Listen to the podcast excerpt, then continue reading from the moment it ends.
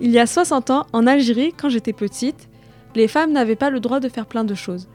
Elles devaient s'habiller de manière à se cacher, elles ne devaient pas traîner dehors, elles s'occupaient des tâches ménagères et des enfants.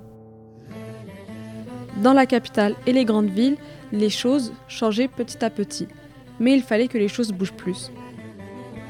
En grandissant, je suis devenue styliste de mode sous le nom de Linda C. Vendre des choses que personne ne porte, c'était compliqué. Mais j'y tenais, donc j'ai persévéré.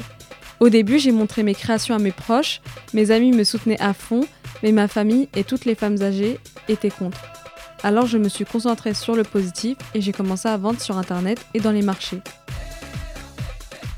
À présent, on peut dire que 60 ans plus tard, j'ai réussi à changer la manière des femmes de s'habiller.